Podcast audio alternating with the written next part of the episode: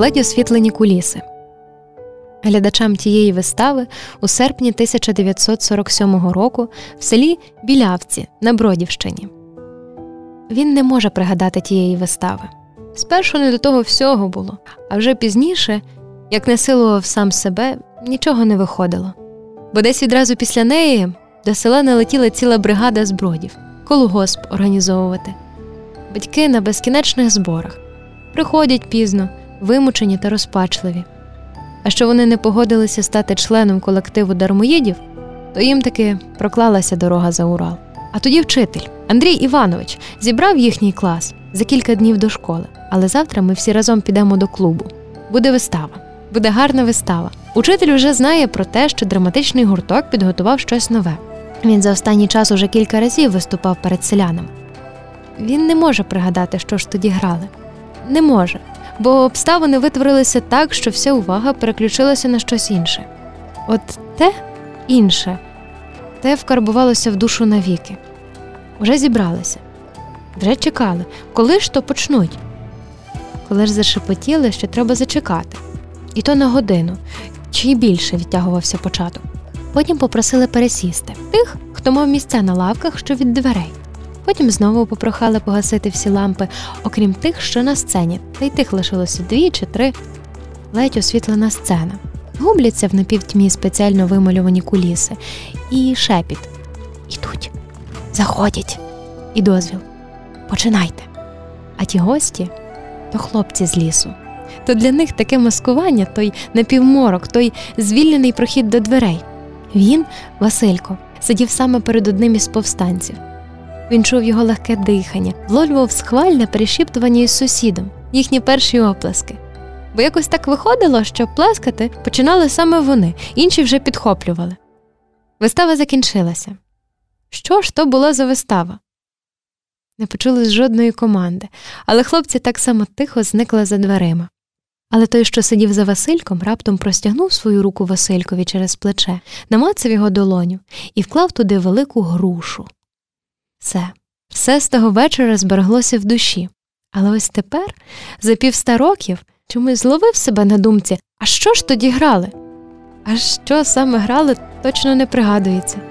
Якісь дива із людською пам'яттю. Дива, та й годі. Білі ведмеді.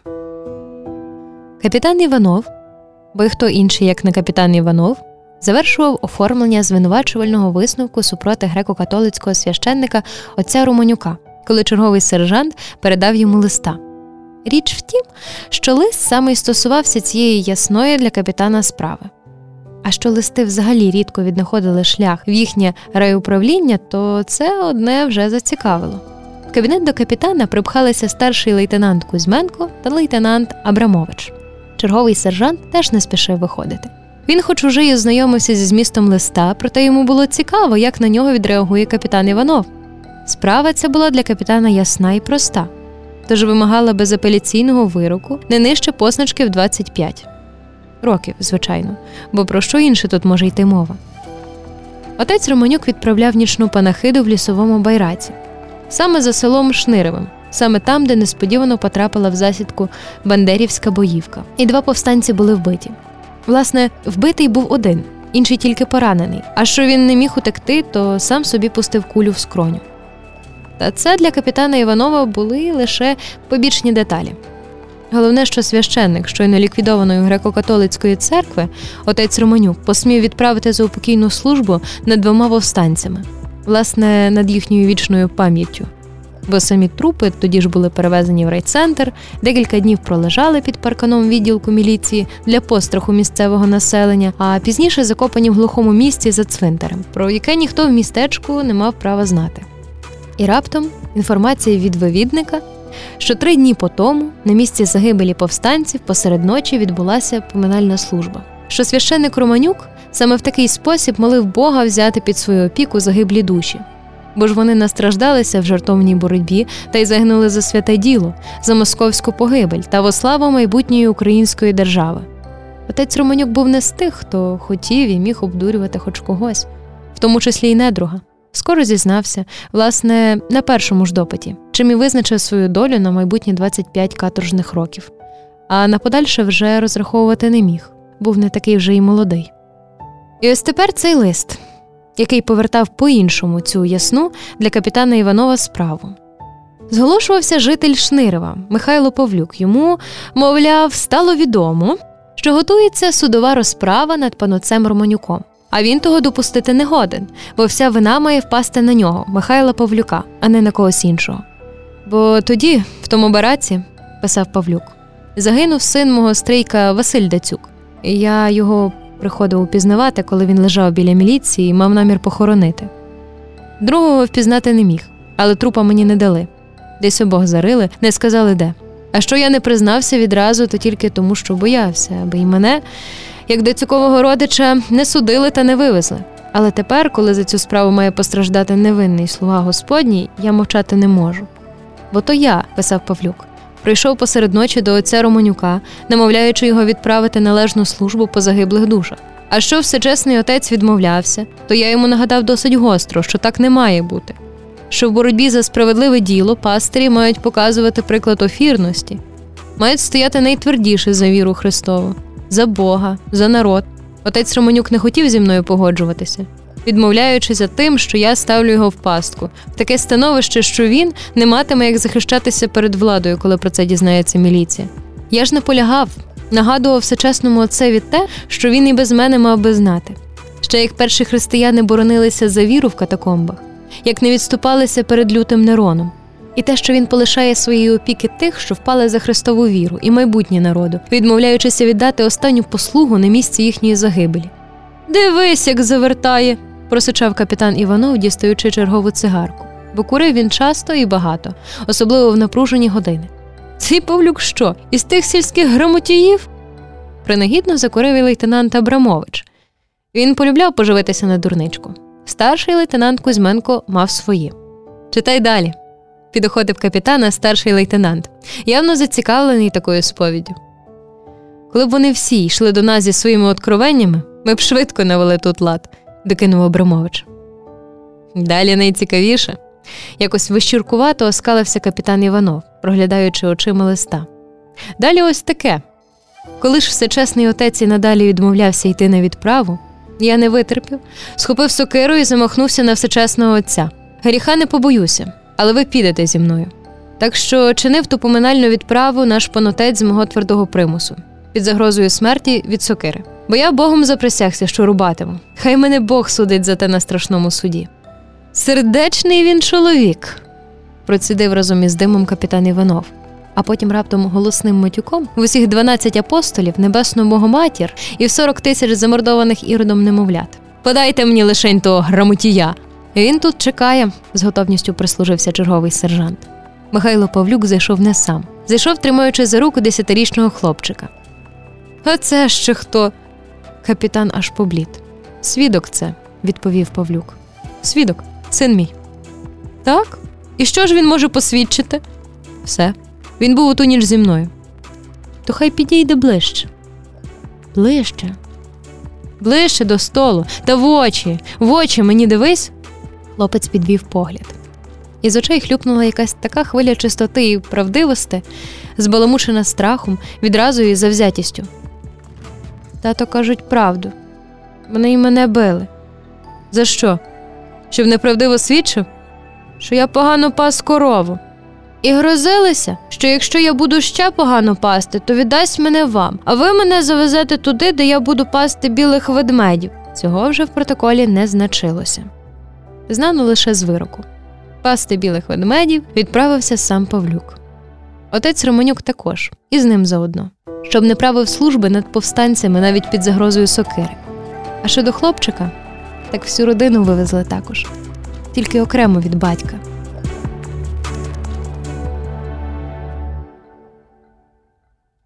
Сховок під чортовим каменем. Темної ночі під Івана Купала летів у високому небі чорт. Ніс чорт велику каменюку, хотів на Москву скинути. Так дід Архип розповідав. А тут не знати звідки вітер налетів. хмар чорних наніс, грозу накликав, то в тій Веремії чорт і впустив свого каменя. Лежить он він е, поміж іншого каміння, але відмінний, більший за інших набагато. То під тим чортовим каменем у Павлика сховок потаємний, ніхто про нього не знає. Рушниця схована. То що як фронт проходив, то хлопчики знаходили в лісі зброю то там, то там, то таке, то інше. А Павлик знайшов рушницю. І Нагана знайшов. Рушницю заховав під чортовим каменем, а Нагана додому приніс батькові. Оце я знайшов, тату. Тато Павлика за плечі схопив, підняв перед себе. Ти що, погибелі нашої хочеш? Та під полу того нагана, та за двір до зубри, вона за їхньою садибою глибоченька, то в ту зубру і викинув. Що більше нічого такого. То Павлик про рушницю ні слова, наче й немає її в нього. А ще ж патрони були, їх хлопці чималенько назбирали, то у вогнище повикидували. Дурні, звичайно, самі сидять довкола вогнища, а ті патрони лускаються та й розлітаються до всібіч. Лускаються і розлітаються. Але якось так, що нікого з хлопців не зачепило. Кулі з гільзами летіли тільки вгору. Але прийшов чорний день. Павликового старшого брата вже кілька разів кагибісти до себе викликали. Мусиш нам служити, доповідати, хто з якої хати до повстанців подався, хто коли навідується, хто харчі до повстанців збирає. Юнак розповів батькові, а той ж за голову схопився. Не погоджуйся, каже. Краще вже не знати що, ніж бути юдою. А воно оте не знати що не забарилося. Приходить якось Павликів брат після виклику. Геть побитий та закривавлений. Ще подумай, сказали. До завтра подумай. А що думати, коли батько знову на тому самому? Не погоджуйся, то погибель тобі навіки. Тоді той КГБшник приходить уже до хати та й повідомляє: Ваш син бандитський посібник. Забираємо його до криміналу, звідти вже не вернеться. Та й в'яже руки, та й багне тому спину. Пішли. А той поза двір та попід горою, а там знову закрут такий до зубри, там по мілкому брід, там перейти мають. Отут то вже батько до Павлика. Де я твій наган викинув? У тебе другого немає? Павлик і признається, що є. Під чортовим каменем схований. Бігом же неси. Ні, побігли разом. А від того чортового каменя зубру видно, як на долоні. Видно, як брат іде попереду, а той кагебіст за ним, як зупиняються на березі. Що там той кагебіст вирішив? Тільки ж залазить він братові на спину, неси мене через воду. А то ж вага не така вже й мала, та ще й по воді. І тут батько приліг на каменя і прицілився. Та як бабахне. Павлик бачив, як той кагебіст звалився із братової спини, та й у воду. Вже й не видно його. І ще бачив, як брат оглянувся, як потім нахилився до води, як тягнув забитого наглибше, ще й ногами підштовхував пливи. З тією гвинтівкою брат і пішов у ліс, знав туди дорогу.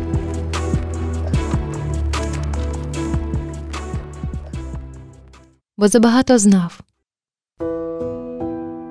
Немає нашого пса. Мусив загинути. Бо забагато знав. Нам його дядько Василь подарували ще маленьким щеням. Принесли в пазусі, бо тоді мороз був. То в кожусі біля грудей так його й несли з лісничівки. Їм старої досить, вони до неї звикли. Та цей також має добрим псом вирости. Хто його у вас доглядатиме? Ти, Петрику, то слухай уважно. Якщо ти хочеш мати друга, то слідкуй за ним як треба, доглядай. Їсти сам давай, постели йому сінця дрібненько, вигулюй, погладь, можеш і на руки брати, тільки ненадовго. А коли хочеш, щоб вірним тобі був, то не скупися добре слово сказати. Можеш все розповідати, що у вас діється і в родині, і в селі.